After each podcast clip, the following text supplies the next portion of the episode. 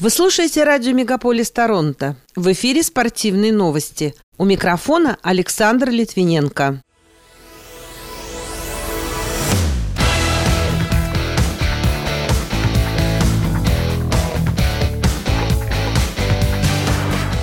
Группа защитников прав налогоплательщиков требует от избранного мэра Торонто выдать красную карточку плану города по проведению нескольких матчей чемпионата мира по футболу 2026 года. Двукратный олимпийский чемпион, канадский хоккеист Патрис Баржерон завершил карьеру. Российский голкипер Торонто Мэпл Ливс Артур Ахтямов перешел в Акбарс. В Казахстане разгорается скандал из-за расторжения контракта с травмированным канадским хоккеистом Майклом Шапю, а Климент Колесников установил новый мировой рекорд в плавании на спине.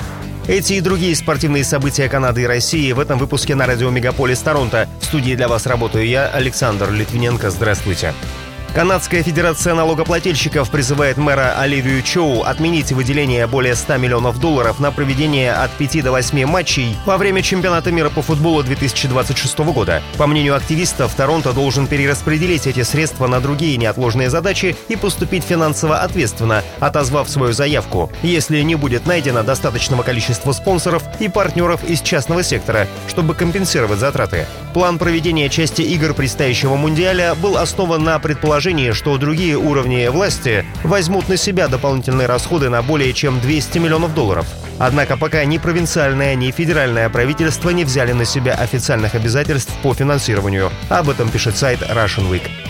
В Национальной хоккейной лиге одной трансферной сагой стало меньше. В списке неограниченно свободных агентов Владимир Тарасенко был, пожалуй, главным и самым ценным активом даже на фоне Патрика Кейна. У российского форварда впереди еще несколько лет яркой карьеры, тогда как 34-летний звездный американец уже вряд ли соответствует своим былым амбициям. Новой командой россиянина стала Оттава Сенаторс, цвета которой он будет защищать в предстоящем сезоне 2023-2024. Напомню, с началом сезона 2024-2025 2025 Лига планирует вновь увеличить потолок зарплат, что позволит Тарасенко рассчитывать на солидный контракт как по деньгам, так и по сроку. Об этом пишет РИА Новости.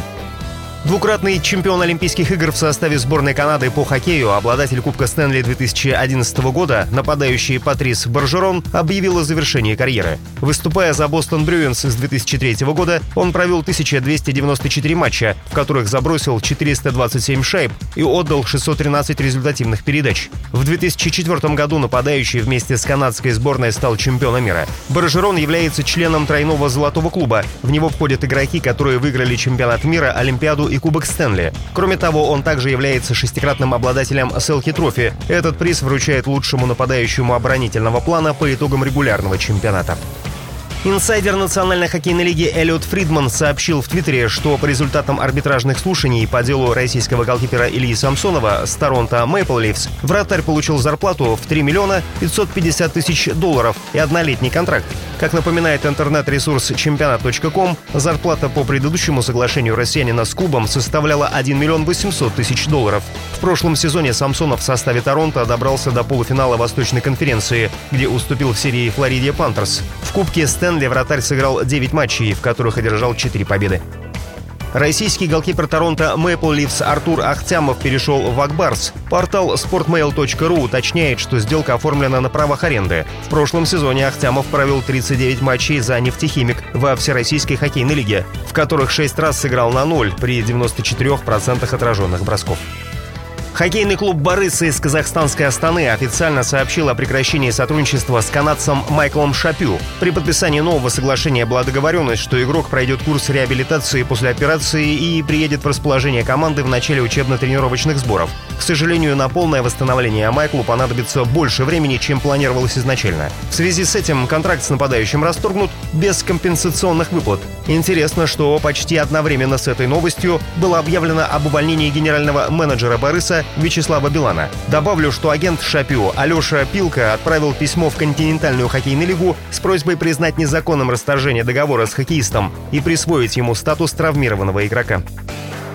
Российский боец смешанных единоборств Роман Копылов победил Клаудио Рибейро из Бразилии на турнире UFC 291. Бой, который проходил в американском Солт-Лейк-Сити, завершился нокаутом уже во втором раунде. На счету 32-летнего россиянина теперь 11 побед и 2 поражения. У 31-летнего Робейра теперь 4 поражения и 11 побед.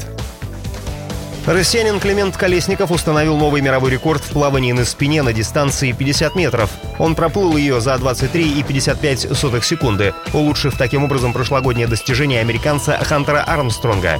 Напомню, Колесников занял второе место на Олимпийских играх в Токио на дистанции 100 метров на спине и третье место на 100-метровке вольным стилем.